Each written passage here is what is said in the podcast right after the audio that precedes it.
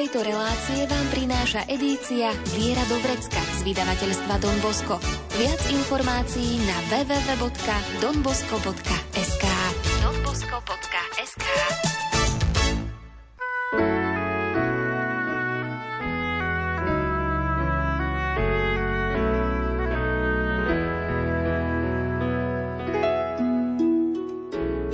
Viera do vrecka. Praktická príručka každého kresťana. Viera do vrecka.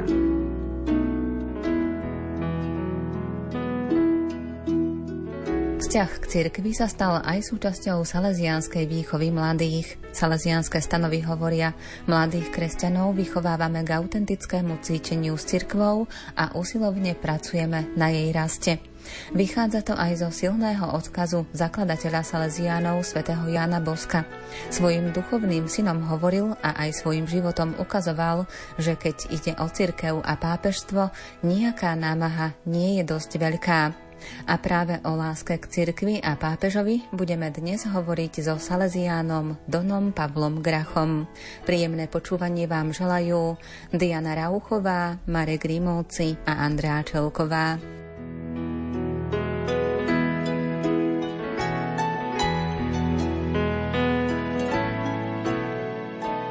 Budeme dnes pokračovať v téme brožúrky s názvom Radostne a s nádejou a ďalšia kapitola má podobný názov, aký je aj taký, mohli by sme povedať, taký silný duchovný odkaz svätého Dona Boska, zakladateľa Salesiánov, že jeho synovia by mali byť láskaví k cirkvi a k pápežovi. Čiže mali by mať lásku k cirkvi a pápežovi. Čo to teda znamená, že mať lásku k cirkvi a pápežovi. Táto téma sa naozaj týka niečoho veľmi citlivého v celom tom vzťahu medzi vierou a medzi súčasným svetom, lebo tak sa niekedy zdá, že my církev vidíme ako takú inštitúciu a tak celú tú jej štruktúru a veľakrát prakticky mnohým ľuďom ako keby práve tá církev zavadzia, že oni by ešte ochotne verili v Krista, alebo aspoň tak prehlasujú, a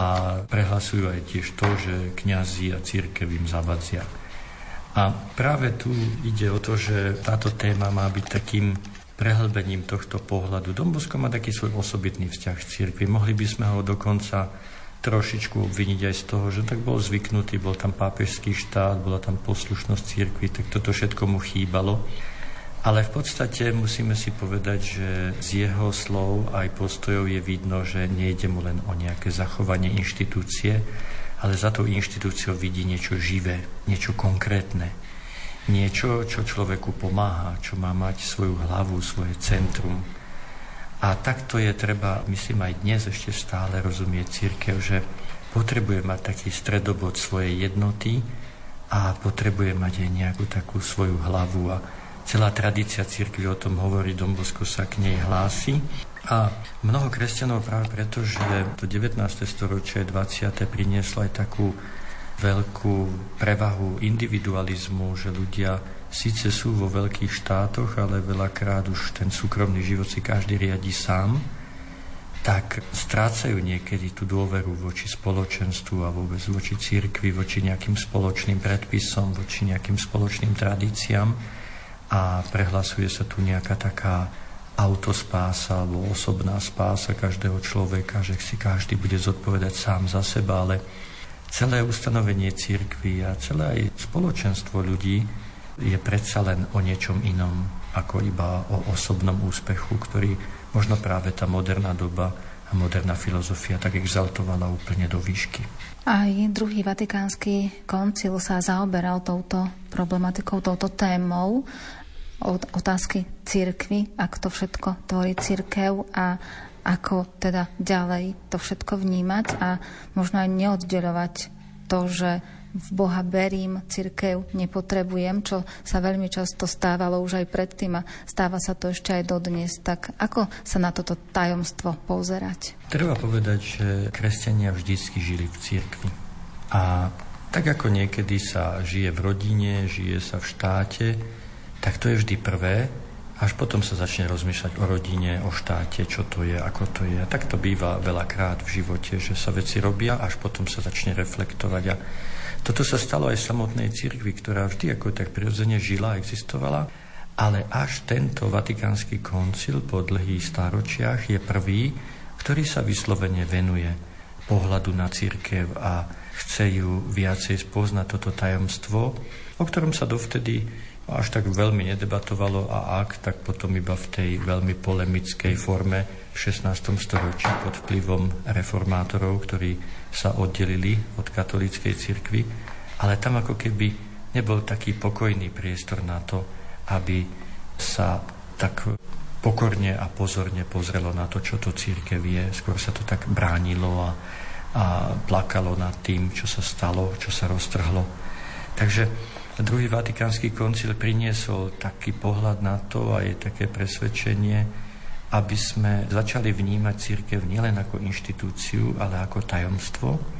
A to v dvoch takých rozmeroch. Aj v tom ľudskom, že potrebujeme spoločenstvo, lebo sme naozaj tvorí spoločenské, ale aj v tom božsko-ľudskom, že církev je niečo konkrétne, niečo, čo pochádza od Krista, niečo, čo vzniklo na základe apoštolov a má to nejakú svoju kontinuitu, ktorú my nemôžeme len tak jednoducho poslať preč a žiť si každý sám svoje kresťanstvo.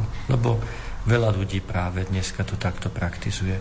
Ja nepotrebujem církev k tomu, aby som sa pomodlil môj očenáš. Ale ak si zase človek trošku uvedomí, kto ti ten očenáš odovzdal, Odkiaľ ty vieš, že sa máš modliť očenáš? Kto ti zachoval evanielia? Kto ti zachoval tú vieru? A to je nejaké živé spoločenstvo, ktoré tu stáročia odovzdáva vieru, má svoje časy slávy, aj svoje časy krízy, ale je vždy tu a církev ti vždy všetko dáva.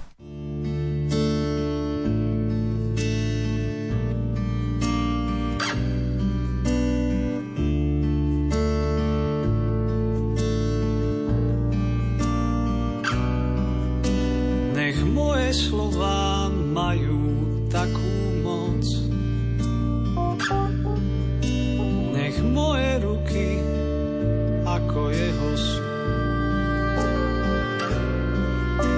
Na jeho slovo svetlo pretne noc. Jeho ruky aj vrchy prenesú.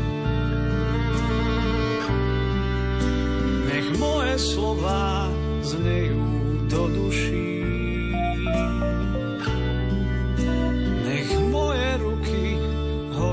zranené. Jeho slovo a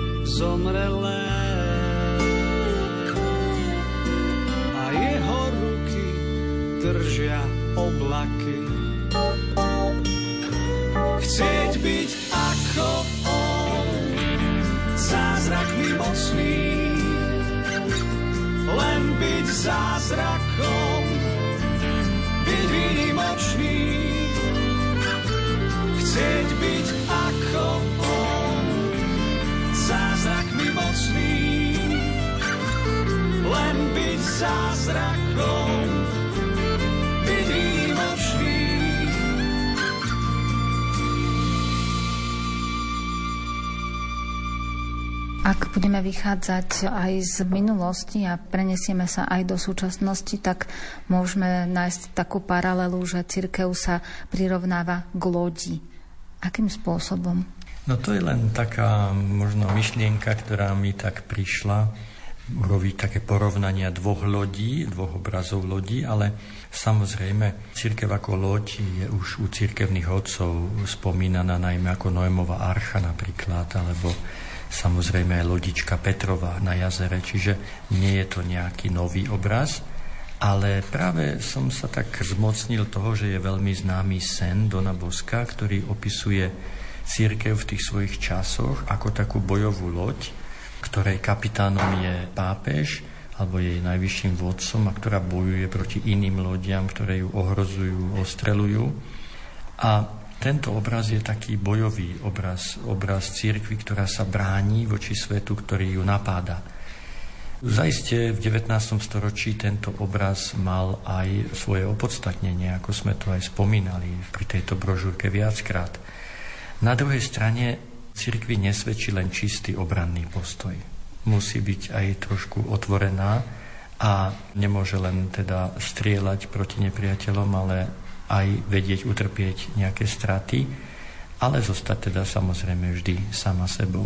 A na druhej strane som si tak uvedomil, že pápež Jan Pavel II v tej úplne inej epoche na konci tisícročia nám dáva obraz lodičky církvy, ktorá už nie je vyzbrojená, nie je bojová, ale ktorá má vyplávať na oceán 3. tisícročia do neznáma, lebo celý svet ide do neznáma, že ten svet 3. tisícročia sa otvára pred ľudstvom ako cesta do neznáma a táto církev nechce ísť na tento oceán ako ozbrojená loď, ale ako lodička, ktorá si stále viac uvedomuje, že jej sila je práve v tej slabosti a v tom, že Kristus je na jej palube a preto sa nepotopí.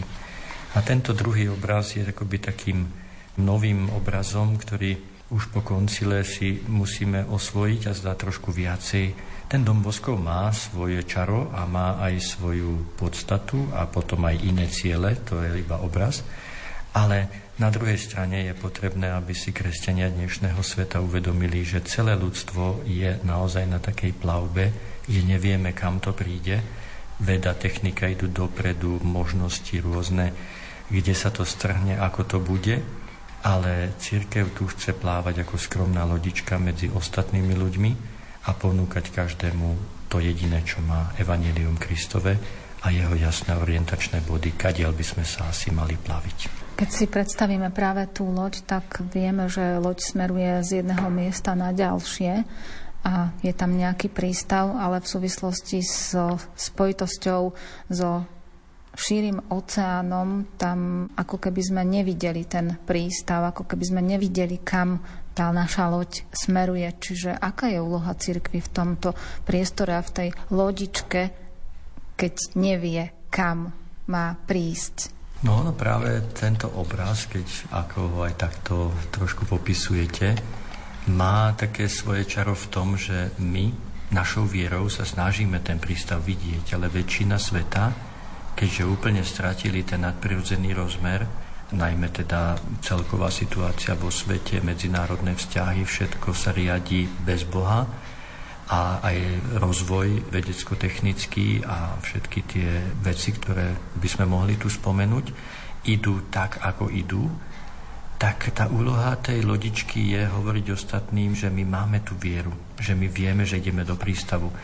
Iní ľudia, žiaľ, mnohí neveria, že by nejaký prístav ešte existoval a tak sa možno zabávajú práve tou plavbou a myslia si, že na tej plavbe to všetko stačí a že netreba ani rozmýšľať nad nejakým prístavom. A toto je ten základný rozdiel a možno v tom aj vidno to posolstvo cirkvi, že aj keď to bude malá lodička, ale chce povedať, že áno, je tam ten prístav, ku ktorému ideme.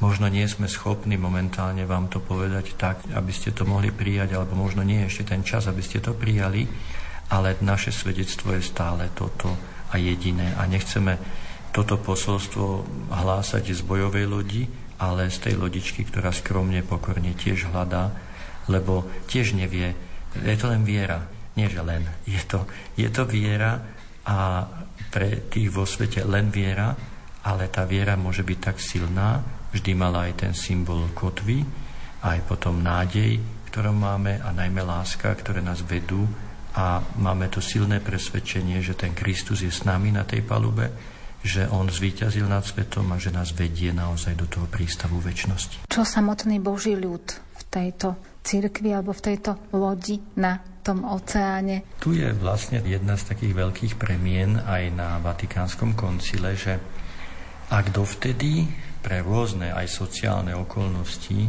Církev sa veľmi často stotožňovala len s kňazmi, biskupmi, s reholníkmi, kláštormi, tak sa trošku tak ako istým spôsobom opomenula taká sila a dôležitosť Božieho ľudu. A Vatikánsky koncil bol tým silný, že upozornil na to, že církev, áno, zostáva vždycky hierarchická, je tu vždycky tá reprezentácia biskupov, kňazov a aj reholníkov, ale na druhej strane sa musí posilniť aj vedomie Božieho ľudu, aby sa cítil aj tento Boží ľud aktívny a cítil sa ako súčasť cirkvi a nie iba ako poslucháči alebo vykonávateľia nejakých príkazov, ktoré prichádzajú z hora.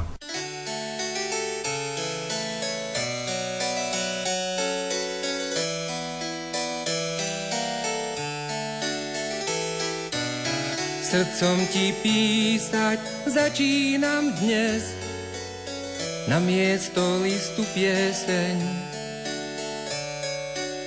Čo svetý oče od syna vetrom sa k tebe nesie.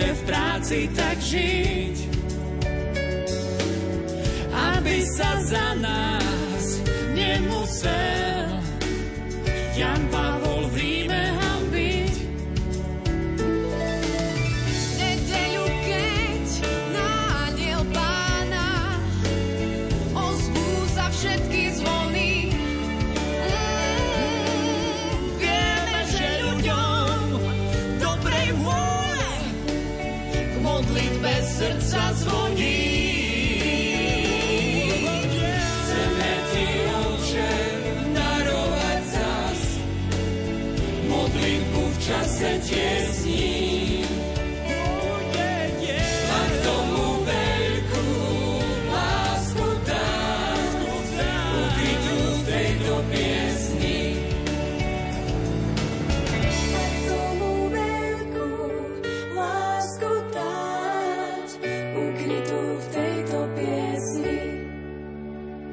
Súčasnosti sa veľa hovorí o synodalite v cirkvi a my v podstate aj v tejto súvislosti môžeme nachádzať také prvky synodality aj v súvislosti so Svetým písmom, pretože tam sú už základy synodality. Áno, mnohých to možno prekvapilo, prišlo to tak pomerne rýchlo, také rozhodnutie zase trošku z hora, z Ríma, o tom, aby sa práve cesta synody alebo synodality, čo teda v preklade znamená spoločná cesta všetkých v cirkvi, aby sa to uskutočňovalo spoločne, aby synoda cirkvi nebola len synoda biskupov, ale aby sa na nej zúčastnila aj, aj veľká časť, alebo všetci tí, ktorí chcú z Božieho ľudu, aby tam mohli do toho zasiahnuť, tak tento zdanlivo objav alebo nový fenomén poukazuje aj svätý Otec, aj teológovia, ktorí to navrhli spolu s ním, že je to niečo, čo v cirkvi vždy bolo od začiatku a čo sa možno v niektorých obdobiach potom strátilo, ale v tom základe církev sa vždy rozhodovala spoločne a tá účasť Božieho ľudu bola silná a aktívna v mnohých teda skutočnostiach. Takže ten objav synodality chce byť takým novým priblížením sa k tomu, aby každý kresťan si viac uvedomil tú svoju úlohu v cirkvi a nezostal aj tak dobrovoľne pasívny, že však ja som tu len to niečo možno hodím do zvončeka, keď treba, ale viacej sa o to nezaujímam, žijem si svoj život a prakticky nejakú tú povinnosť kresťanskú si splním. Toto je čosi, čo by sme chceli dať, ako by som povedal, do minulosti a to úsilie, aby kresťanský ľud a jednotliví ľudia dnes, ktorí majú už ozaj inú kvalitu, ako mali tí v 19.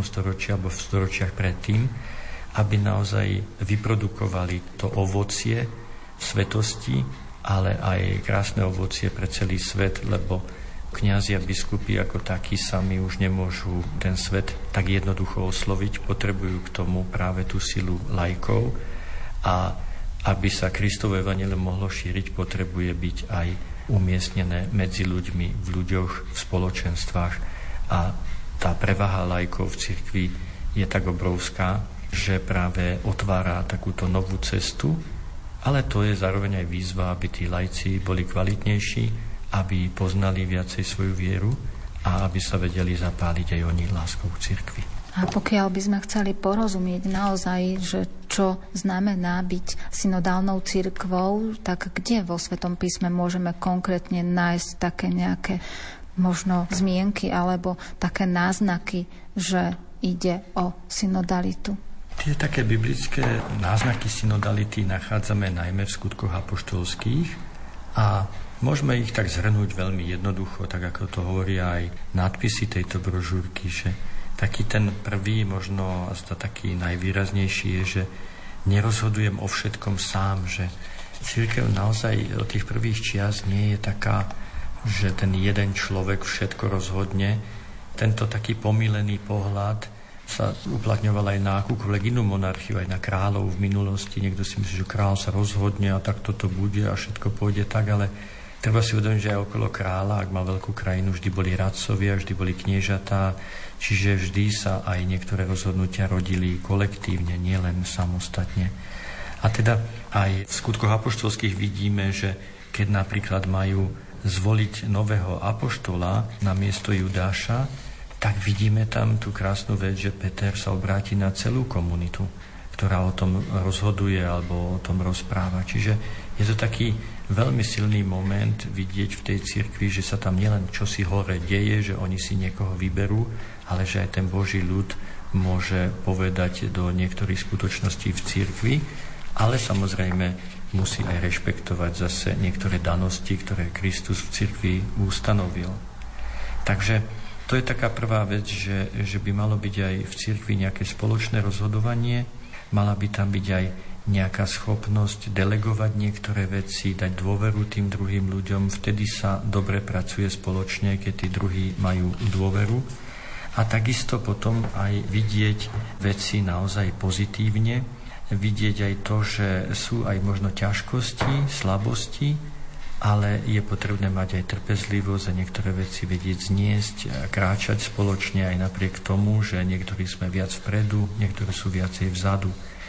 Čiže celá tá problematika synodality nám tak hovorí aj o takej sile a kvalite vzájomných vzťahov v cirkvi. A to je aj taká niekedy bolestná skutočnosť, lebo dobre to poznáme, ako sa vedia niekedy aj farské spoločenstva rozhnevať, nemajú trpezlivosť medzi sebou, alebo sú napätia medzi kňazom a spoločenstvom, kedy kňaz možno nepočúva spoločenstvo, alebo potom zase spoločenstvo, ktoré nepochopí a nechce chápať kňaza a jeho poslanie. Čiže sú tu rôzne prvky, o ktorých vždy bude treba hovoriť a synodalita tak zvýrazňuje a ponúka nejaké také cesty, aby sme si viac uvedomili, že sme naozaj všetci na jednej lodičke, ak sme veriaci, a že na tej lodičke máme aj spolupracovať a spoločne teda, ak sa dá povedať, kráčať na tej lodi alebo veslovať, alebo už akýkoľvek obraz by sme použili, aby to bolo niečo, kde dokážeme každý plniť tú svoju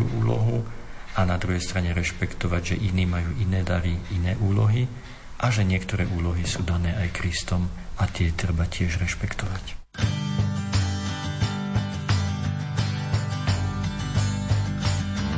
Dobrorečím ti Bože za chlieb, ktorý nám dávaš. Bez neho žiť nemôžeme ňom pokrmom sa stávaš. A tiež za víno v báde, čo srdce obveselí. Či sladké, či kyselé, v krv tvoju sa premení. Daj by sme pamätali,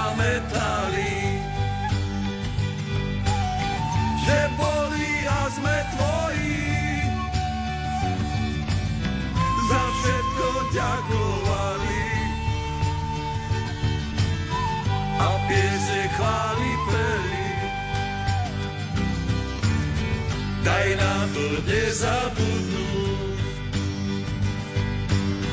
že ty sa o nás staráš. Chceš s nami vždy pobudnúť. úžasný si, Pane náš.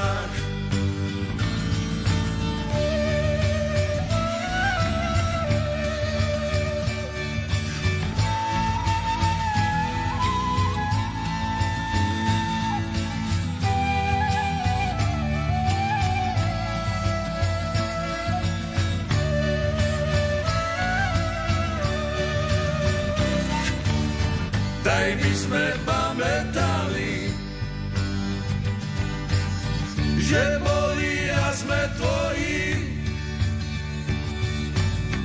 Za všetko ďakovali a piesne chváli peli. Daj nám to nezabudnúť, že vždy sa o nás staráš. Hlodne v noci ťa chváliť, dobrotivý oče náš.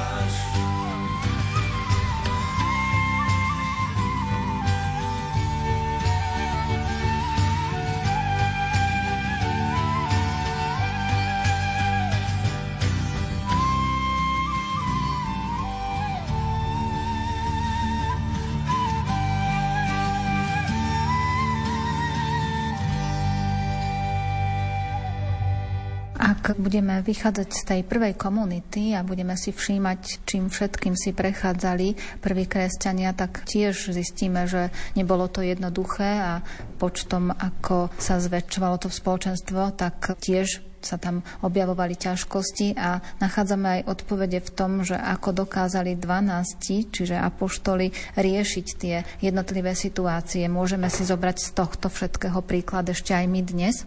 Samozrejme, tieto obrazy, ktoré nám Lukáš zachoval v skutkoch, sú aj takými obrazmi trvalo platnými. Tá skutočnosť, že apoštoli si silne uvedomovali, že konkrétna služba ľuďom je veľmi dôležitá, ale pre církev je ešte dôležitejšia služba Božiemu slovu. To prvenstvo služby Bohu a jeho slovu ktorú dostávajú apoštoli, nemôže byť zatienené tým, že sa rozmetajú v rôznych službách a nebudú sa venovať tomu, k čomu prvému boli povolaní. A toto sú určité kritéria, ktoré potom církev má dodržiavať a uvedomiť si, že je síce krásne, keď máme kňazov, ktorí vedia stavať alebo budovať, ale na druhej strane ich prvoradou úlohou je naozaj služba slovu všetka čest tým, ktorí to vedeli aj krásne využiť a hlásali aj slovo, aj vedeli pracovať, Ale ten princíp základný je, že predsa kňaz je na prvom mieste služobník slova a nemalo by sa stať, že sa rozptýli toľkými inými vecami, že už nemá kedy slúžiť tomu slovu a tomu spoločenstvu a vysluhovaní sviatosti, lebo niekedy sa to môže stať. Už ste trošku tak aj spomenuli to, že treba vnímať a vidieť pozitívne a to môžeme vidieť aj na príklade Barnabáša. Barnabáš, keď prichádza do spoločenstva v Antiochii, tak tam vie, že sú tam problémy, ťažkosti, ale na druhej strane prichádza ako človek otvorený, ako nie ten, ktorý ide robiť inšpekciu, ktorý hneď vidí všetky chyby, ťažkosti, ktoré tam môžu byť, ale naozaj je otvorený sledovať, čo dobrého tá nová situácia, ktorá je taká ešte, ako by sme povedali, v začiatkoch, čo môže priniesť a keď sa presvedčí o tom, že to môže byť niečo užitočné, tak sa tým aj nadchne.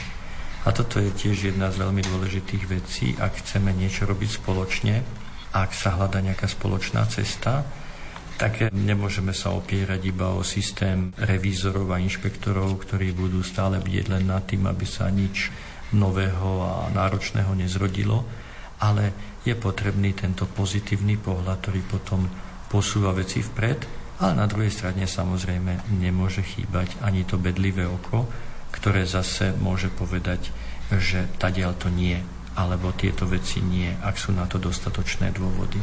A to napríklad vidíme aj v takom ďalšom prípade, kedy v cirkvi nastane prvý koncil, kedy vlastne bolo treba naozaj s veľkým napätím riešiť, čo je to nové a čo je to staré, ako sa to môže zladiť medzi sebou, že církev si musí zvyknúť aj v našich časoch a zvlášť na Slovensku, že nie je všetko len to, že niekto povie a tak toto je, ale že sú aj určité napätia a hľadania a niektor zase chvíľku trvá, kým sa niektoré veci utrasú a kým sa nájde také riešenie, aby aj tí, čo chcú niečo nové, aj tí, čo sa boja o tie staré dobré veci, aby našli nejakú spoločnú cestu, kde nové sa príjme a staré sa zachová.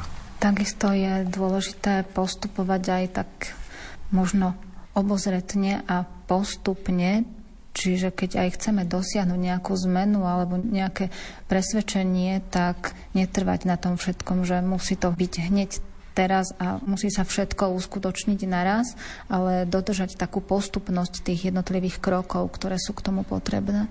Áno, to je taký klasický postoj, že veľakrát my chceme urýchliť veci, lebo máme veľmi jasnú predstavu, ako to má byť, ale každý, kto v tých starých prísloviach sa hovorilo, že karavána sa vždy prispôsobuje tým najslabším jej chod.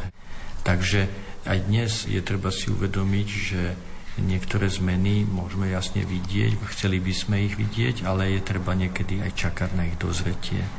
A to nás pápež aj viackrát tak upozorňoval aj v tej svojej prvej exhortácii veľmi pekne, že niektoré veci vyžadujú čas. A ak človek urychluje tie časy, tak veľakrát narobí aj veľa zlá a nedosiahne vôbec to, o čom túži, lebo to spáli ešte skôr, než by to vzniklo.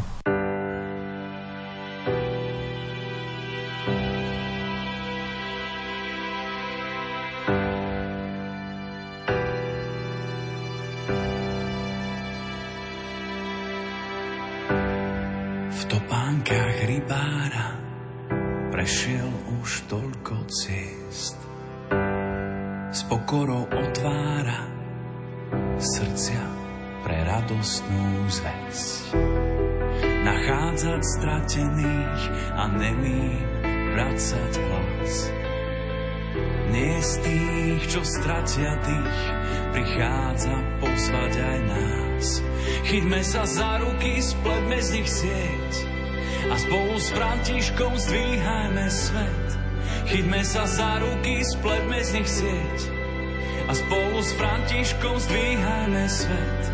Chytme sa za ruky, spletme z nich sieť a spolu s Františkom zdvíhajme svet. Chytme sa za ruky, spletme z nich sieť a spolu s Františkom zdvíhajme svet. Vysúka rukávy, zmie nám špinu z moh. S úsmevom uľaví, veď v každom z nás býva Boh. byť ako Samaritán, vidieť tvár uprostred más. Mať pre ňu nežnú dlaň, prichádza pozvať aj nás. Chytme sa za ruky, spletme z nich sieť a spolu s Františkom zdvíhajme svet. Chytme sa za ruky, spletme z nich sieť a spolu s Františkom zdvíhajme svet. Chytme sa za ruky, spletme z nich sieť a spolu s Františkom zdvíhajme svet. Chytme sa za ruky, spletme z nich sieť a spolu s Františkom zdvíhajme svet. Chytme sa za ruky, spletme z nich sieť a spolu s Františkom zdvíhajme svet. Chytme sa za ruky, spletme z nich sieť a spolu s Františkom zdvíhajme svet. Chytme sa za ruky, spletme z nich sieť a spolu s Františkom zdvíhajme svet.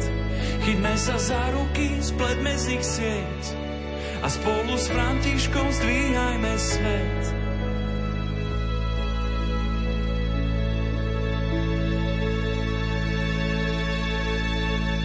Môžeme urobiť aj akési také ústupky, že sa vrátime dozadu, možno o krok späť, že pre dosiahnutie toho svojho cieľa musíme urobiť takúto obetu?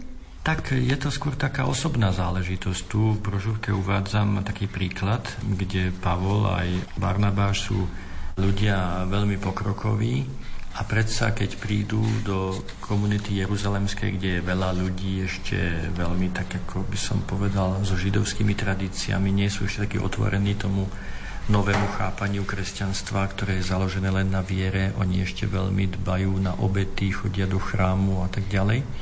Tak tam vidíme zo strany Pavla a aj Barnabáša taký ústupok, že vedia sa ešte prispôsobiť a ísť aj obetovať, hoci by to možno z vlastnej vôly nikdy nespravili. Aj Pavel to vo svojich listoch tak opisuje, že je treba sa prispôsobiť niekedy tomu mladšiemu bratovi, ak to tebe nič nerobí, a ak to vieš a si schopný to spraviť a robíš to z lásky, tak to nie je nejaká zrada toho, čo verím, ale skôr láska k tomu človekovi, ku ktorému sa prispôsobím a s ktorým mám trpezlivosť. Veľmi pre mňa to bolo aj také bolestné počúvať tie veci ohľadom napríklad na Slovensku teraz svetého príjmania do ruky alebo poklačiačky alebo teda do úst Osobne si myslím, že naozaj aj zo strany pastierov, ale aj zo strany všetkých ľudí mali by sme rešpektovať, že ak sa v cirkvi povie, že tieto tri spôsoby sú vhodné, tak každý veriaci by mal mať takú možnosť, aby si vybral. A pokiaľ na to ozaj ten kňaz farnosti nemá nejaký extra dôvod a iný, o ktorom by sme nevedeli, tak mal by umožniť ľuďom, aby príjmali tak, ako chcú príjmať, aj preto, aby sa jednoducho ukázalo, že skôr klaďme dôraz na to, ako príjmame Krista v úvodzovkách do srdca a nie len tou vonkajšou formou, o ktorej niekto tak veľmi, veľmi teda je na ňu naviazaný, či už z jednej strany alebo z druhej, alebo niekto zase len kvôli poriadku chce, aby to bolo všetko jednotné. Ale mali by sme si aj tak trošku zvyknúť, že Môžu byť ľudia, čo príjmajú do úst, môžu byť ľudia, čo príjmajú do ruky, tak to je aj na západe, nie je to nejako ináč. A naozaj, aby sme chápali a vnímali na druhej strane, že Kristus sa stal človekom, že zašpinil na tejto zemi a že my ani v Eucharistii ho nemôžeme len tak jednoducho znečistiť tým, že sme ľudia, že ho príjmame či na jazyk, či do rúk. Vždy prichádza on, svetý, do nás hriešných, či do nášho hriešného jazyka alebo hriešných rúk, aj do nášho srdca, ktoré je plné pokánia. Takže, aby sme to všetko vedeli tak nejako zvládnuť, je potrebná aj taká, aby som povedal, veľkodušnosť, otvorenosť a pochopenie pre všetkých, aby sa všetci cítili dobre v tej cirkvi. Zvykne sa hovoriť, že koľko ľudí, toľko názorov, čiže už aj v tom môžeme vidieť, že sa prejavuje medzi nami taká rozdielnosť ale to ešte nemusí znamenať, že keď sme rozdielni, že nás to musí úplne oddeliť a rozdeliť. Toto je práve asi taká podstata toho, čo hovoríme, že církev vždy bude rôznorodá. Tak ako ľudia sú rôznorodí, niečo je krásne, pekné a dôležité, aby bolo jednotné, najmä v ríte, Svetej Omše alebo v iných veciach, kde spoločne stojíme, spoločne klačíme pri Svetej Omši, čo je zase úlohou církvy, aby o tom hovorila, ale na druhej strane aj v názoroch, aj v rôznych iných záležitostiach. Kresťania môžu byť veľmi odlišní, môžu mať rôzne citlivosti a je to taká veľká úloha učiť sa kráčať spolu, a niektorí budú viac napravo, niektorí viacej naľavo, to teraz nemyslím politicky, ale v zmysle, v zmysle naozaj, že môžu byť na tej spoločnej ceste určité extrémy, niekto je v strede tej cesty a kráča tam, takže aby sme naozaj, tak jak aj tento nadpis v jednoduchosti hovorí, že niečo iné je, že sme rozdielní a niečo iné je, že sme proti sebe a sme úplne inakší. Môžeme v tom všetkom nájsť nejakú takú cestu aj skrze možno tých podobenstiev o horčičnom zrnku a kúsku kvasu? Zajistie, že Ježiš, keď nám predkladá Božie kráľovstvo a keď zhromažďuje apoštolov, tak vytvára toto spoločenstvo a vytvára ho naozaj za cenu toho, že tých apoštolov dlho zjednocuje, dlho nad tým pracuje aby vytvoril medzi nimi jednotu, aby naozaj boli takým základom toho nového spoločenstva. Čiže išlo mu o to, že nemôžeme si naozaj nejak namýšľať, že Kristus chcel založiť len niečo také duchovné a že nezakladal konkrétne spoločenstvo. Naopak založilo veľmi konkrétne a za veľmi veľkej ceny aj námahy. A na druhej strane Kristus nám aj tak akoby v podobenstvách tak trošku hovorí o tom budúcom kráľovstve, ktoré z časti sa zhoduje s církvou a z časti nie, lebo Božie kráľovstvo je väčšie tajomstvo ako tajomstvo církvy. Nemôžeme to, aspoň teológovia to úplne nestotožňujú. Božie kráľovstvo a církev nie je úplne to isté. Ale na druhej strane církev je pevná súčasť a dôležitá súčasť Božieho kráľovstva a tu nám Ježiš dáva najmä podobenstvo o horčičnom zrnku a o kvásku, a hovorí nám to, aby sme naozaj v tej cirkvi sa nebáli tej maličkosti, nebali sa toho, že sme maličkým zrnkom a takisto, že ten kvások je niečo malé, čo oproti tomu svetu, ktorý je okolo neho. Ježiš nám stále chce zdôrazňovať, že toto jeho kráľovstvo nestojí na veľkosti a na síle. A tieto podobenstva nás v tomto tak podporujú a dávajú silu cirkvi aj vtedy, keď sa zdá, že všetko tak aj numericky ustupuje alebo aj pozíciou ustupuje. Ale práve v tom je tá sila kresťanstva a cirkvi, že čím sa viac umenší, tým väčšia sila sa v ňom zase môže nájsť, lebo ak tá umenšená, skromná církev nájde Krista, tak tá sila zase zažiari a znovu to prospeje mnoho a mnoho ľuďom.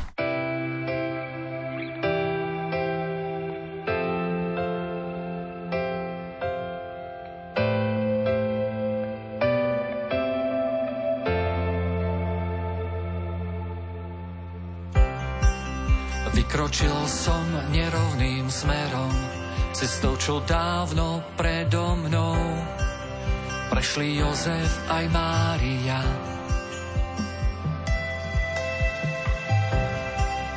Jeho stopy voňajú drevo, tie jej nehou modlitbou. Teraz k tým svoje pripájam ja.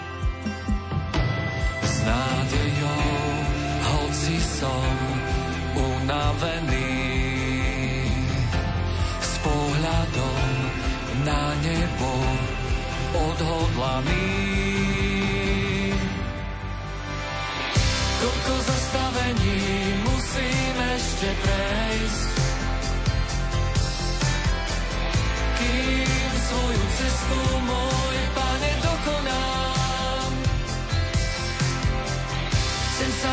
tebou do väčšnosti viesť, kde sa ponorím do oslávených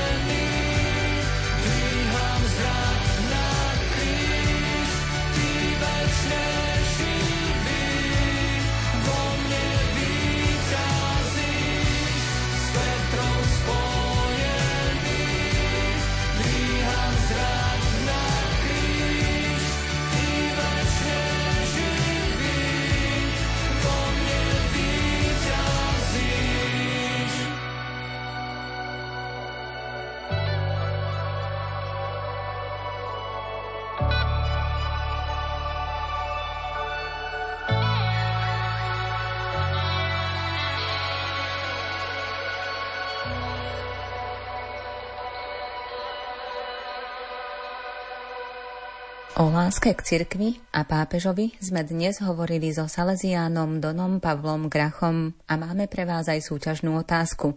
K akému obrazu môžeme prirovnať cirkev? Odpovede čakáme v písomnej podobe. Môžete ich posielať na e-mail lumen.lumen.sk alebo na adresu Rádio Lumen, kapitulská 2 97401 Banská Bystrica. Napíšte aj svoje meno a adresu a tiež názov relácie Viera do Vrecka. V jej ďalšom vydaní sa zameriame na synodalitu. Dnes vám za pozornosť ďakujú Diana Rauchová, Marek Grimóci a Andrá Čelková. Tému tejto relácie nájdete v edícii Viera do Vrecka z vydavateľstva Don Bosco. Viac informácií na www.donbosco.sk donbosco.sk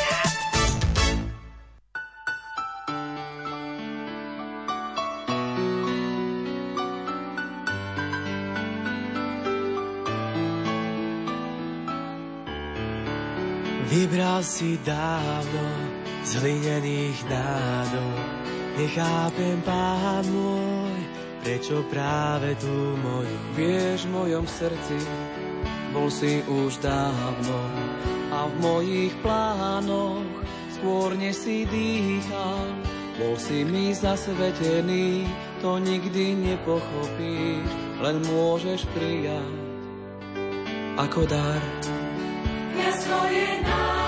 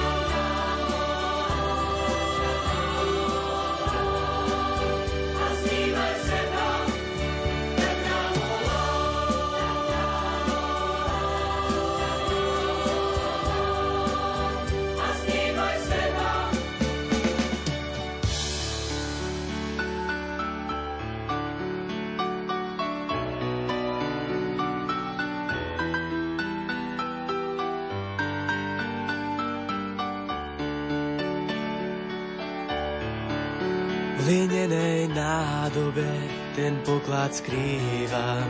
Po svojich ľudských hľadiach denne objímam Boha. Dal si mi áno, s láskou i bázňou, odovzdal si sa celý na dláške katedrály. I ja sa tebe dávam, odpúšťam, požehnávam na pokyn tvojich kniazských slov.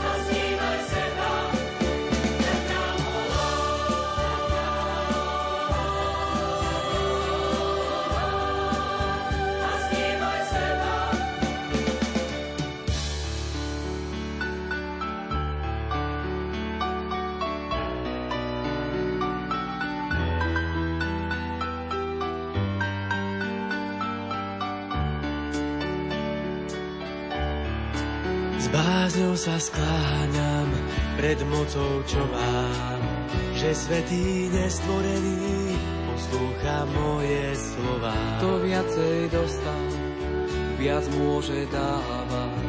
Nemaj strach z náročných chvíľ, keď aj ja budem lámať. Tvoj život v rukách svojich, veď stratiť znamená zísť, obeď a láska nás jednotí.